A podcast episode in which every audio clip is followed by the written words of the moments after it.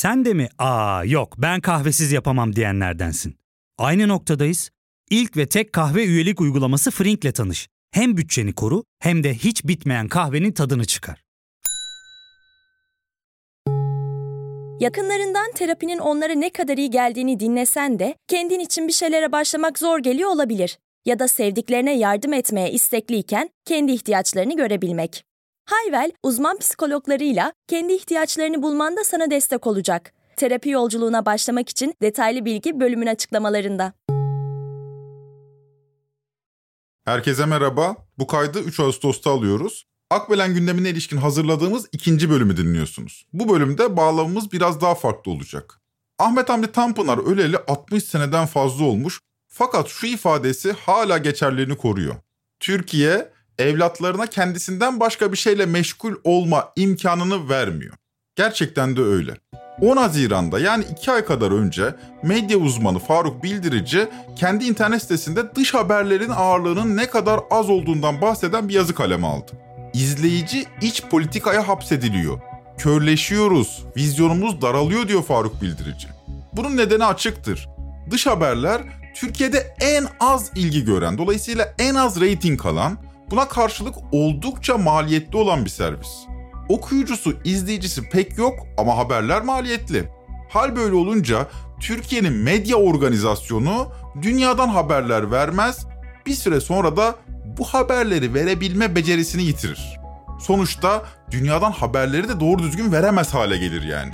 Günün sonunda dünyadan bir haber sadece kendi gündemini konuşan kapalı bir topluma dönüşüyoruz.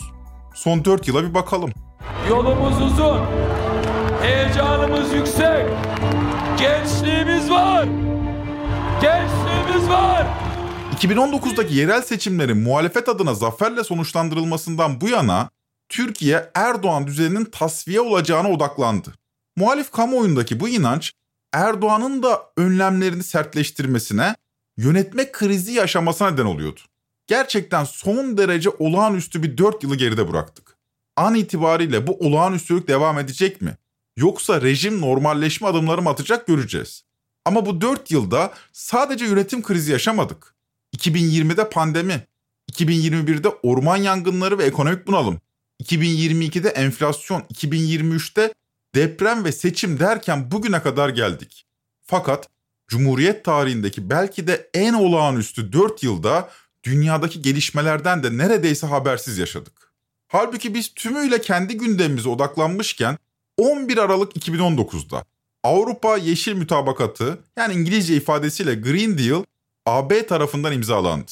Maalesef Türkiye toplumu bu yeşil mütabakat konusunda yeterince bilgilendirilmedi. Muhalefet güçleri de bu mutabakatın sonuçları hakkında yeterince kamuoyu oluşturamadı. Halbuki mesele doğrudan vatandaşın cebini, Türkiye'nin de ekonomisini ilgilendiriyordu. Fakat sadece o değil. Aynı zamanda konu büyük insanlığın geleceğine ilişkin hayati önemde bir konuyu yani iklim krizini ilgilendiriyordu. Bu bölümde bu nedenle ilginç bir şey deneyeceğiz. Bir yandan Espior Podcast serisinin yaratıcılarından Derin Altan bizlerle iklim değişikliğinde ne aşamada olduğumuzu anlatacak. Ben de bu değişikliğin neden olduğu ekonomik sonuçları sizlere aktarmaya çalışacağım. Bir derin konuşacak, bir ben konuşacağım. Akbelen'i ele aldığımız ikinci bölümü dinliyorsunuz. Ben Ozan Gündoğdu, hazırsanız başlayalım. 11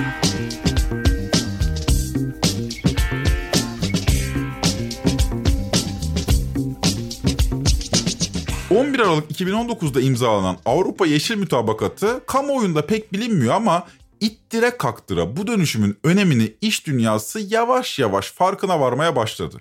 O kadar ki Türkiye'deki organize sanayi bölgelerinde yeşil dönüşüm ve sürdürülebilirlik birimleri kuruldu.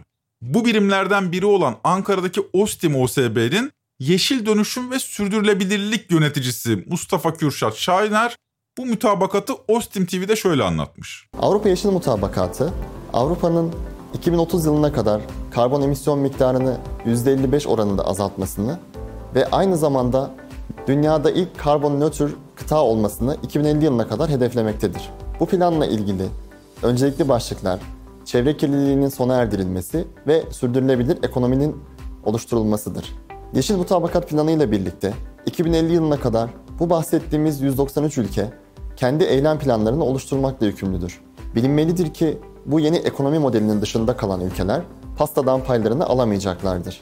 Ciddi anlamda farklı yükümlülüklerin söz konusu olacağı bu mutabakat metni aynı zamanda bazı fırsatları da getirmektedir. Sürdürülebilir büyüme 21. yüzyılın en tılsımlı ifadelerinden biri haline geldi. Ne demek bu derseniz özetle tükenebilir doğal kaynaklara dayanmayan büyümedir diyebiliriz. Özellikle petrol bazlı enerji üretiminin tasfiyesi sürdürülebilir büyümenin olmazsa olmazı. Ama sadece petrol değil, beraberinde doğal kaynakların da yani toprağın, suyun ve havanın da tüketilmemesi şart. Sonuçta bu kaynaklar sonsuz değil. Yani ekonomik refah artarken bu artışı siz tükenebilir bir kaynağa dayandırıyorsanız iyi bir iş yapmıyorsunuz. Ya da havayı, suyu, toprağı tüketerek büyüyorsanız sizin büyümeniz sürdürülebilir değildir. Yani uzun vadede işiniz yaş. Bu sürdürülebilir büyüme ifadesi bizim 2003'te mevzuata aldığımız 5018 sayılı Kamu Mali Yönetim Kontrol Kanunu'nda da yerini almış bir ifade. Yani o kadar da yeni bir kavramdan bahsetmiyoruz. Ta 2003'te bizim mevzuata girebilmiş. Bayağıdır biliyoruz yani söz konusu bu yaşadığımız iklim krizinin yarattığı tehdidi.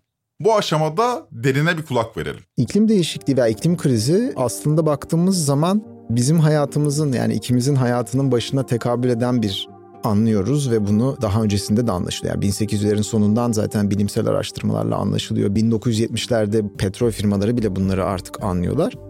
Ama 1980'lerin sonundan itibaren artık bu konuda çok daha ciddi bir bilgi birikimi oluşuyor. 1992'de zaten bu konuda Birleşmiş Milletler'de bir çerçeve sözleşme yapılıyor. Yani iklim değişikliği çerçeve sözleşmesi 1992. Aslında çok uzun süredir konuşulan bir konu ama çok uzun süre bu ileriki bir gelecekte olacakmış gibi lanse ediliyor. Neden? Çünkü insanın zihni lineer çalışıyor. Yani doğrusal bir denklem. Ama iklim değişikliğine baktığımız zaman bunun kimyasal ve bilimsel, fiziksel temeli eksponansiyel. Yani böyle yavaşça hızlanıp sonra zup diye yani Covid gibi.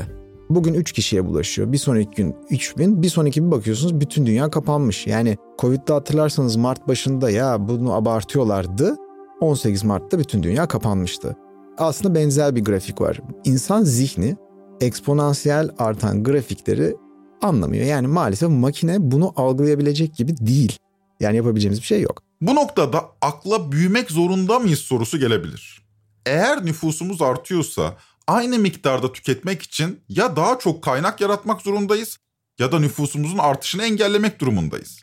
Bu kaynağı nasıl yaratacağız? Bunun toplam dört yolu var. Kısaca söyleyeyim size. Birincisi emek gücü miktarını arttırabilirsiniz. Yani ya nüfus artışı olabilir ya da mesela dışarıdan Türkiye'ye 30 milyon insan gelir. O insanları istihdam ederseniz o süper büyürsünüz. Sermayenizi arttırabilirsiniz ya da topraklarınızı büyütebilirsiniz. Mesela Devlet Bahçeli'nin şu ifadesi aslında ekonomik büyüme nedenidir. 81 Düzce'den hemen sonra 82 Kerkük, 83 Musul deme hakkının önünde hiçbir güç duramayacaktır. Musul ve Kerkük Türkiye topraklarına katılırsa bu bölgede üretilen mal ve hizmetlerin fiyatları da bizim gayri safi milli hasılamıza eklenir ve ekonomik olarak geçen yıldan daha fazla gelir elde ediyormuş gibi görünebiliriz ve büyürüz dolayısıyla. Fakat bu saydıklarımın neredeyse hiçbiri sürdürülebilir değildir. Mesela emek gücünü arttırarak büyüyelim. Ne yapacağız? 500 milyon nüfuslu bir Türkiye mi olacağız?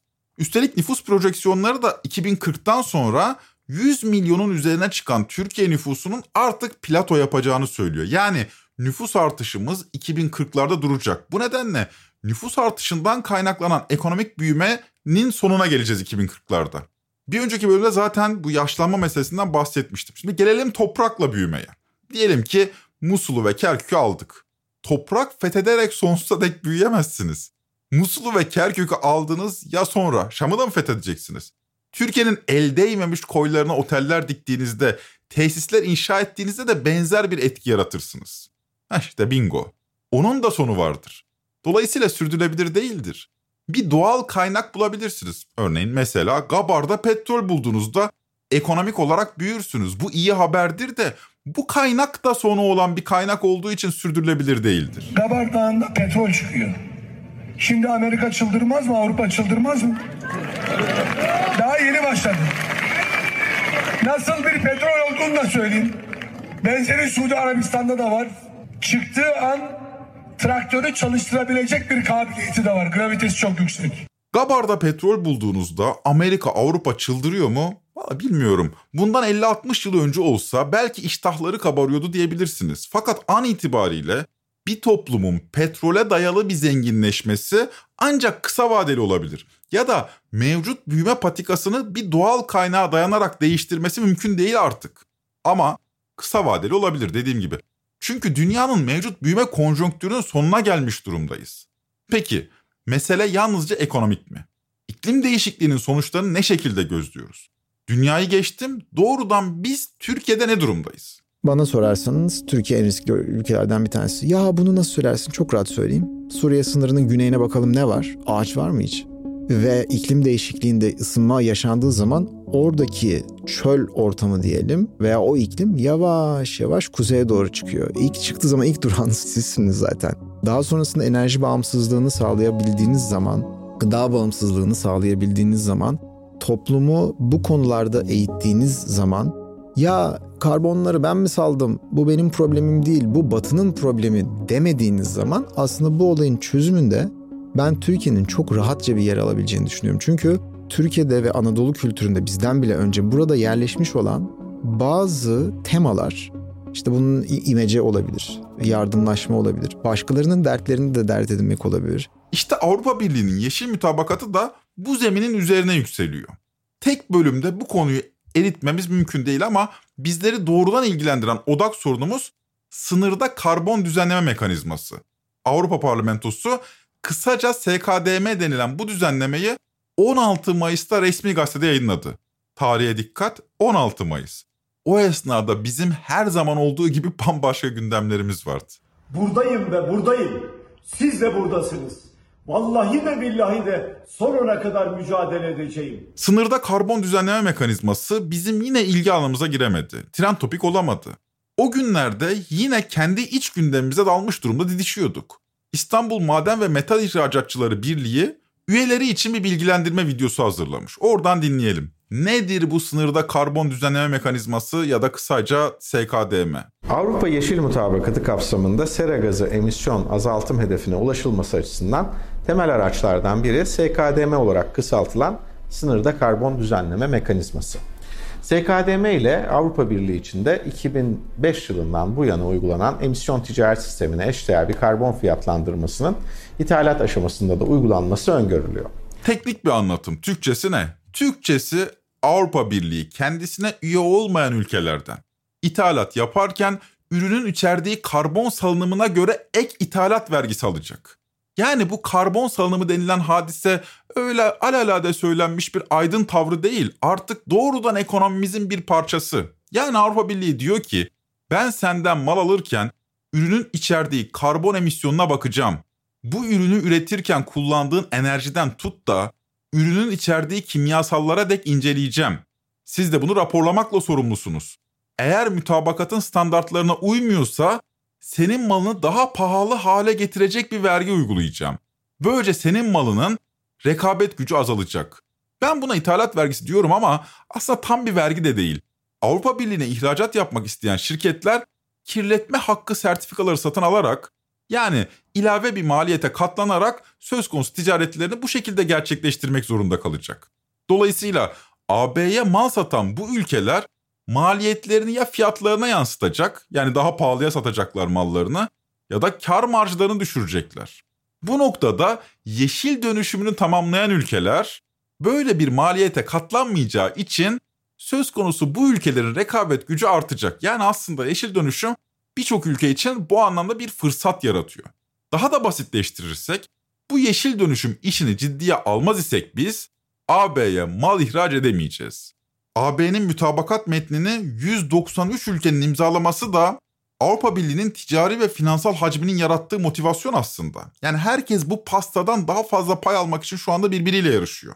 Fakat Batı bu konuda duyarlı görünse de aslında tek bir Batı yok, iki Batı var madalyonun diğer yüzünde de iki yüzlülükle karşılaşıyoruz. Pakistan'da mesela iklim değişikliğinden kaynaklı iki büyük olay yani yağmur ve buzul erimesi aynı anda oluyor. 33 milyon insan tekrar ediyorum 33 milyon insan evsiz kaldı Pakistan'da iki sene önce. O olaydan hemen birkaç ay sonra COP 27'ye biz gitmiştik Mısır'da ve ben tabii ki de direkt Pakistan standına gittim ve oradaki insanlarla bu konuyu konuştum. Bana söyledikleri şey yani biz ne kadar Türkiye ilişkin eleştiriler de yapsak benim şahsi görüşüm dünyadaki ülkeleri üçe ayırırsak birinci kısmın altlarına doğrudur Türkiye. Yani bir deprem olduğu zaman bile çok fazla şey eleştirebilirsiniz ama devlet yapısı oranın tekrar kurulması için, okulların eğitim tekrar olması için seferber olduğu zaman belki ek vergi yükü getirir. Dersiniz ki yani abi toplamıştın vergiyi oradan yapsan. Yani böyle eleştiri yapabiliriz ama organize olabilir. Pakistan'da söyledikleri, e, bu evler bu arada kerpiçten yani hani selde hemen gidiyor.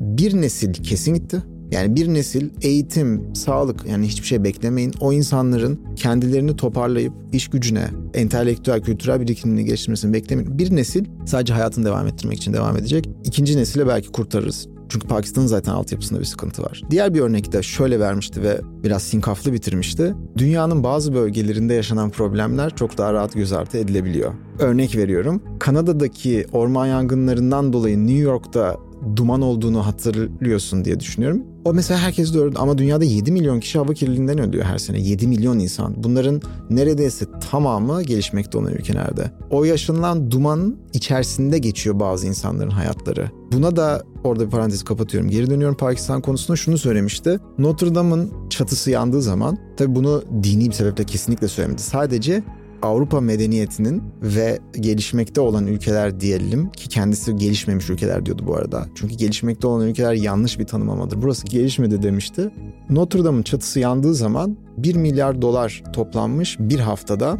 Pakistan 1 milyar dolar istiyormuş yani acil müdahale işte okulların ve şeyin kurulması için. 3 ayda 170 milyon dolar toplayabilmişlerdi. Yani burada da aslında bu arada biliyorsun hani Notre Dame dünyanın en zengin kurumlarından bir tanesinin mal varlığı olarak geçiyor. Yani öyle bir maddi bir ihtiyaç da tabii çok da yoktu. Tabii oralarda farklı sebepler de var. Yani bu karşılaştırmanın çok doğru olmadığını da kendisi de söylüyordu ama o kadar canı ve yüreği yanmış ki işini gücünü her şeyi bırakmış ve bu konuya girmiş. Şimdi Avrupa Yeşil Mütabakatı 16 Mayıs'ta yürürlüğe girdi de peki ne zamandan itibaren başlayacak? Yani bu bir takvimi var mı bu işin? Dinleyelim.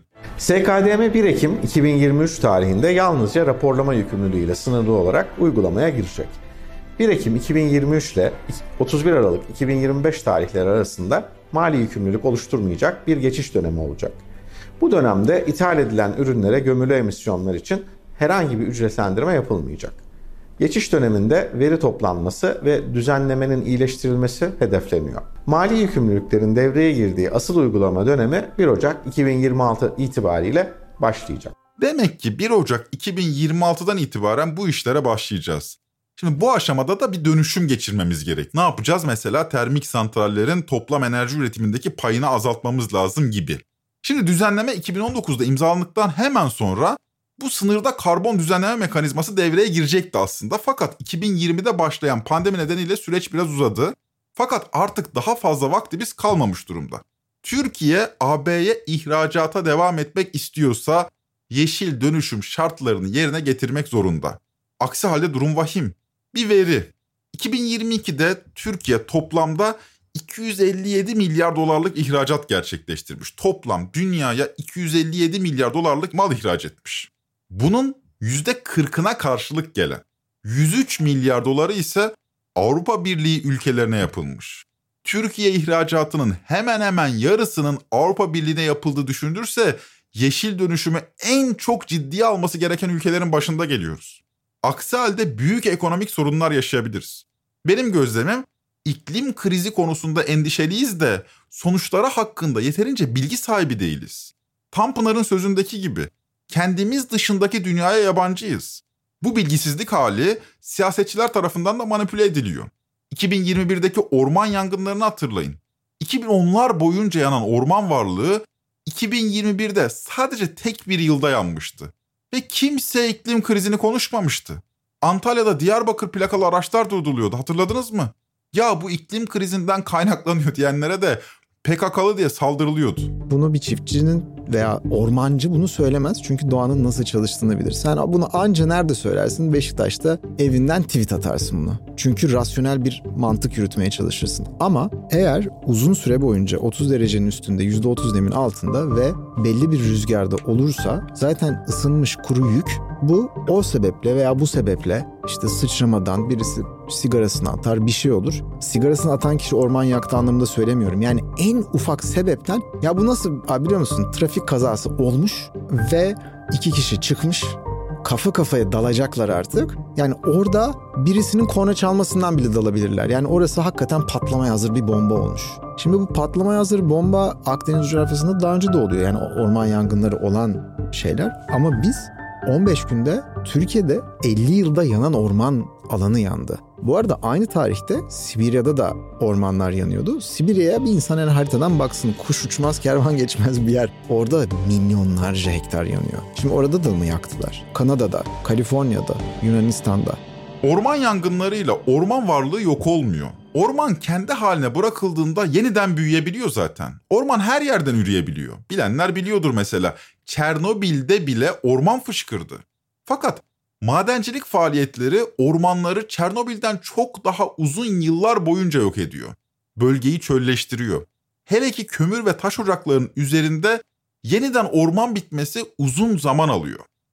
Toplam sera gazı emisyonunu da emen şey ormanların kendisi. Yani aslında sera gazı emisyonunu azaltmak istiyorsak ormanlarımızı korumak durumundayız. Bu yeşil mütabakat için de son derece önemli. Türkiye'nin sera gazı emisyonları ne durumda peki? Bunu kısa bir aradan sonra konuşalım. Ya fark ettin mi? Biz en çok kahveye para harcıyoruz. Yok abi, bundan sonra günde bir. Aa, sen Frink kullanmıyor musun? Nasıl yani? Yani kahvenden kısmına gerek yok. Frink'e üye olursan aylık sadece 1200 TL'ye istediğin çeşit kahveyi istediğin kadar içebilirsin. Günlük 40 TL'ye sınırsız kahve mi yani? Çok iyiymiş. Aynen. Hatta şu anda 200 TL'lik bir indirim kodu da var. E hadi hemen indirip üye ol da bu fırsatı kaçırma. Terapiye başlamak, içinden çıkamadığın döngüleri kırmak, bazı yanlış bulduğun kararlarını değiştirmek ve kendinle beraber daha huzurlu bir yaşam inşa etmek için atabileceğin en değerli adımlardan biri. Hayvel ile yoğun yaşam tempona uyum sağlayarak online terapi seanslarını takvimine göre ayarlayabilirsin. Bini aşkın uzmandan sana en uygun terapisti seçebilir, podb10 koduyla indirimden yararlanabilirsin. Detaylı bilgi açıklamalardaki bağlantıda. Türkiye'nin toplam sera gazı emisyonları 2021 yılı itibariyle 564 milyon ton karbondioksit eş değerine ulaşmış. Bunu böyle karbondioksit eş değeriyle anıyorlar toplam sera gazı emisyonunu. Bu toplam küresel emisyonun sadece %1.1'i. Yani aslında Türkiye toplam küresel kirliliğin %1.1'inden sorumlu. Ama dikkat, son 10 yıl veri alındığında emisyon salınımını en hızlı arttıran iki ülkeden biri Güney Kore, diğeri Türkiye. Yani demek ki büyüme var, ekonomik büyüme var ama bu büyüme diğer ülkelere kıyasla doğal kaynakların daha fazla tüketimiyle gerçekleşmiş. Yani ne demek bu? Sürdürülebilirlik sorunu var. Bu noktada termik santraller karbon emisyonu konusunda en sabıkalı enerji üretimi olarak dikkat çekiyor. Tema Vakfı konuya ilişkin bir bilgilendirme içeriği de hazırlamış. Elektrik üretmek için kömürü yakıt olarak kullanan santraller, ekonomik sebeplerle çoğunlukla kömür madenlerinin yakınına kurulur.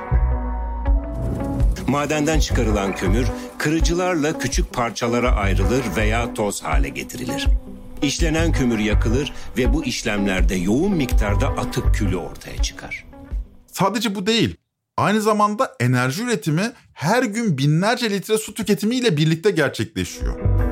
Her gün binlerce ton su kullanan santraller iklim kriziyle birlikte kuraklık riskini daha da arttırmaktadır. Deşarj edilen su toprağı ve suyu kirletir. Atık kül tepelerinden rüzgar ve yağmur etkisiyle kimyasallar çevreye yayılır. Yani aynı anda hem suyu hem havayı hem toprağı tüketerek enerji üretiyorsunuz. Bu sürdürülebilir değil. Peki bitecek mi? Bir süre sonra fosil yakıtlar o kadar azalacak ki fiyatı maksimum seviyeye çıkacak. İşte bu ortamda en değerli yakıtlara sahip olmak anlamlı hale gelecek. Ama dünyadaki her şeyde bildiğimiz gibi dengeyi kurmak çok zor. Bir medeniyet geliştiriyorsunuz. Medeniyetleri fosil yakıtlar üzerinden geliştiriyorsunuz. Sadece arabalar ısınma olarak bakmayın. Çeliği üretirken doğalgazla kömürle üretiyorsunuz. Yani medeniyetinizin temel taşı yakıt olarak fosil yakıt. Bunu dönüştürmek muazzam zor Bunu dövüştürürken de bu fosil yakıt bütün ülkelere %97'sine eşit dağıtılsaydı yine daha kolay olurdu. Herkes aynı anda bırakırdı ama bir kısmına çok büyük fosil yakıt kaynakları bahşedilmiş. Bunlar dünyada çok ciddi güç odakları oluşturmuş. Hem politik olarak hem şirket olarak ve düzenleyici kurumlara, kanun koyuculara bunlar çok ciddi lobi çalışmaları yapmış. Onun dışında sosyal medya gibi ortamlarda da kulağına kar suyu kaçırarak veya uzmanlarla konuşarak veya işte sürdürülebilirlik diye bir terim çıkararak o petrolün son damlasına kadar, o kömürün son gramına kadar kullanılması için elinden geleni yapacaktır diye düşünüyorum. Yani fosil yakıtlar geleceğimizde olmayacak. Fakat biz fosil yakıtları bir süre daha tüketmeye devam edeceğiz. Fakat bu aynı zamanda söz konusu bu yakıta dayalı enerji üretiminin de eskidiği anlamına geliyor. Bu esnada insanlığın 19. yüzyılda inşa ettiği medeniyeti yani petrol bazlı sanayi toplumunu kökten değiştirmek durumundayız. Bir önceki bölümde toprağın veriminin düşüşünden bahsetmiştik mesela. Bu da bir ekonomik maliyet. Yani termik santral bir ekonomik değer üretiyor ama ekonomik olarak ölçülebilir olmayan ek maliyetler de yaratıyor. Bunları geçelim. Zaten genel olarak bunu hesap edebilecek bir medya düzenimiz de buna duyarlılık gösterecek bir kamuoyumuz da yok maalesef. O yüzden anladığımız dilden konuşalım ve konuya geri dönelim. Bu yeşil dönüşümü gerçekleştirmezsek aç kalacağız. Çünkü Avrupa'ya mal satarken zorlanacağız. Şimdi biz kentte yaşayan insanlar olarak doğayla temasımız daha zayıf. Ama sadece mal satarken zorlanacağız ifadesi meseleyi yeterince açıklamıyor. Önceki bölümde muhtaç atındaki tarım belgeseli deneyimimizi anlatmıştım size. Türkiye'nin çiftçileri iklim değişikliğini doğrudan deneyimliyor ve tarıma verdiği zararı yaşıyorlar. O yüzden ben çiftçilerle konuştuğum zaman hepsinin ağzından iklim değişikliğini, hava değişikliğini, küresel ısınmayı duydum. Yani sadece mal ihracatı değil, tarım da tehlikede.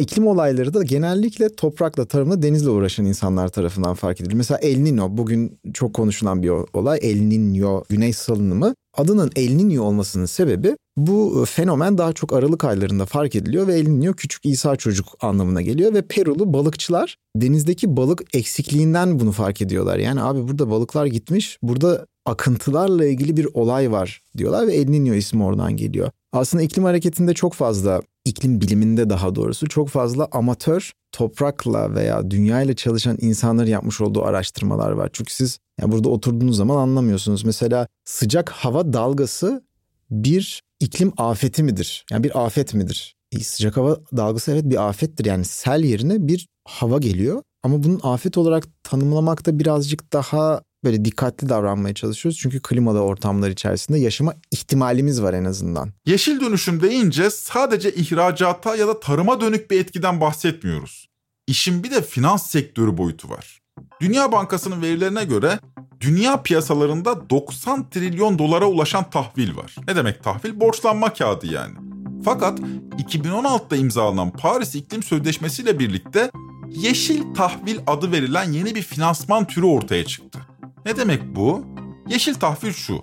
Doğal yaşama, çevreye, iklime fayda sağlayarak sürdürülebilirliğe katkıda bulunan projelere bütçe ve kaynak yaratan tahvil işte yeşil tahvil.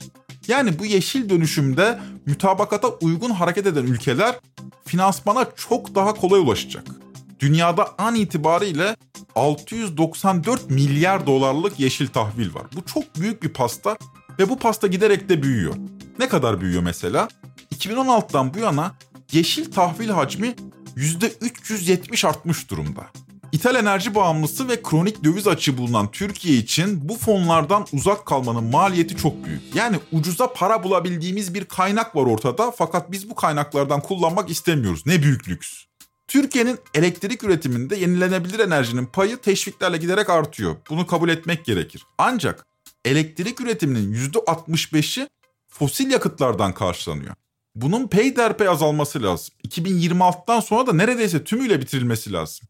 İktidar medyası da diyor ki Almanya neden kömürden vazgeçmiyor? Mesela Kanal 24'ten Hikmet Genç bu soruyu sormuş. Nedir o? Ağaç kesiliyormuş. Termik santral için maden çıkartılıyormuş. Kömür çıkartılıyor. E Almanya niye 2030'da 38'e uzatıyor bu termik santralleri? Gözümüzde görmüşlüğümüz var. Baya bildiğin adamlar kömür. Çünkü neden? Enerji yok. Enerji çıkartabilmek amacı gidin bir Almanya'da kömür e, temelli enerji üreten santrallerin ve aynı zamanda madenlerine bakın. Hikmet Genç de gazeteci olduğunu iddia ediyor ama bu sorunun üzerine biraz araştırma yaptık. Ben size verileri paylaşayım. Almanya'da da durum şu bu arada.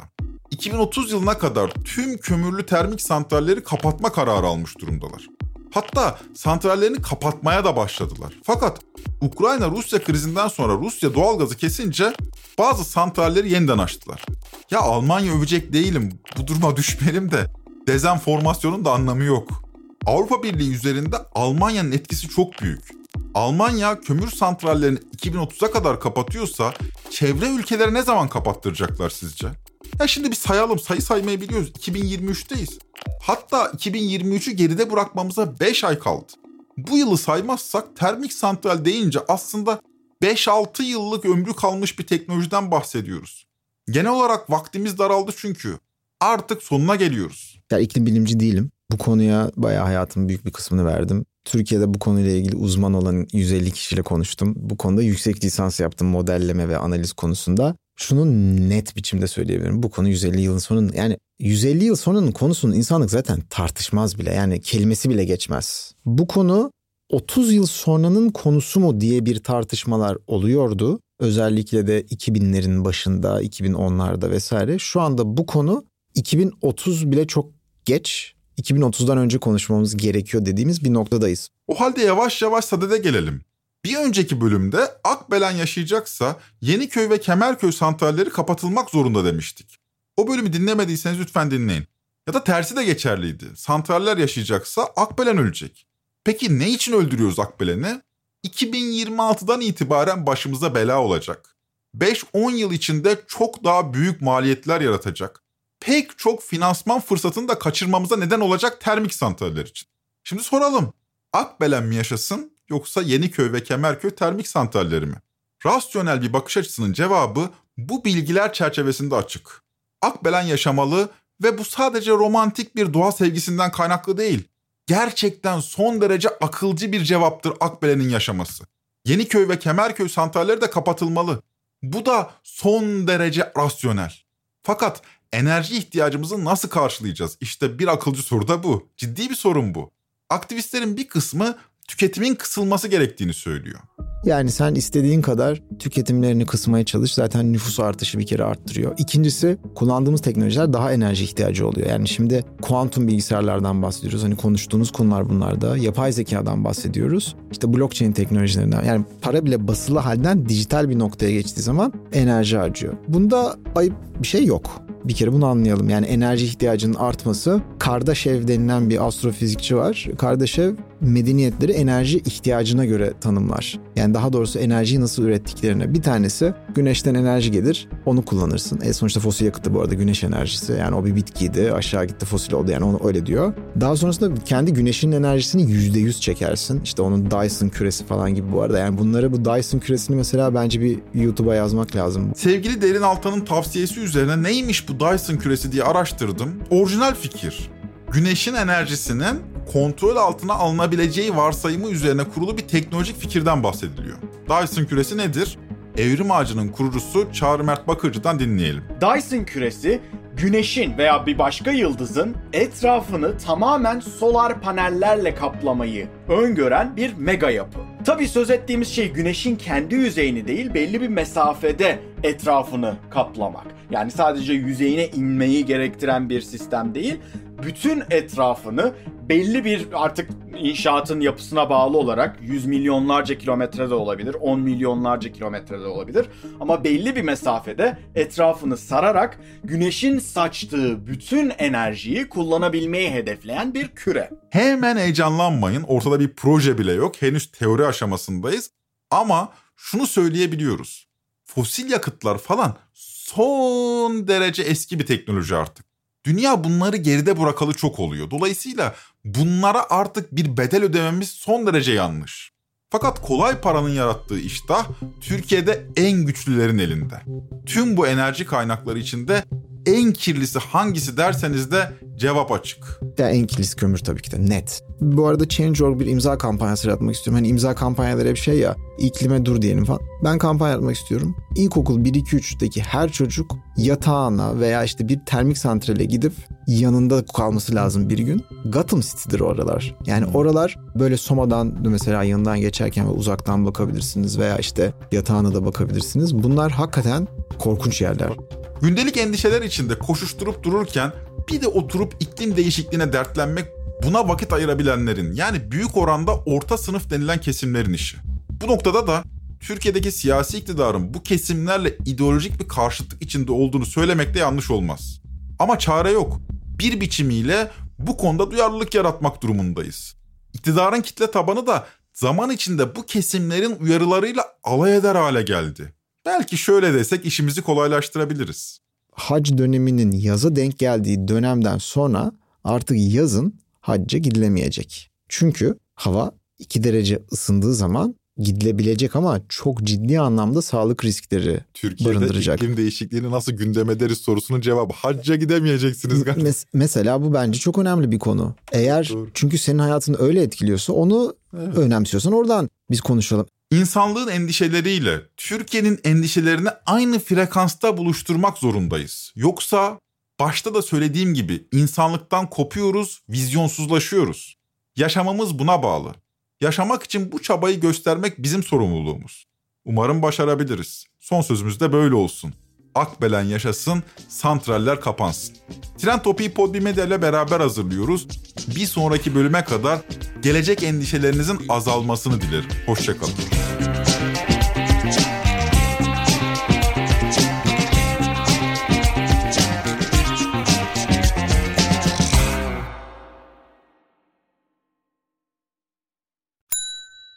İlk ve tek kahve üyelik uygulaması Frink, 46 ildeki 500'den fazla noktada seni bekliyor. Açıklamadaki kodu girerek sana özel 200 TL'lik indirimden faydalanmayı unutma. Hadi sen de Frink üyeliğini başlat, kahven hiç bitmesin. Hem bugününe hem yarınına katacaklarıyla terapi yolculuğuna ve daha iyi hissetmeye bugün Hayvel ile başla. Açıklamadaki linkten Hayvel'i indir, ücretsiz tanışma görüşmelerinin ardından bütçene uygun seans paketini seç ve terapi yolculuğuna başla.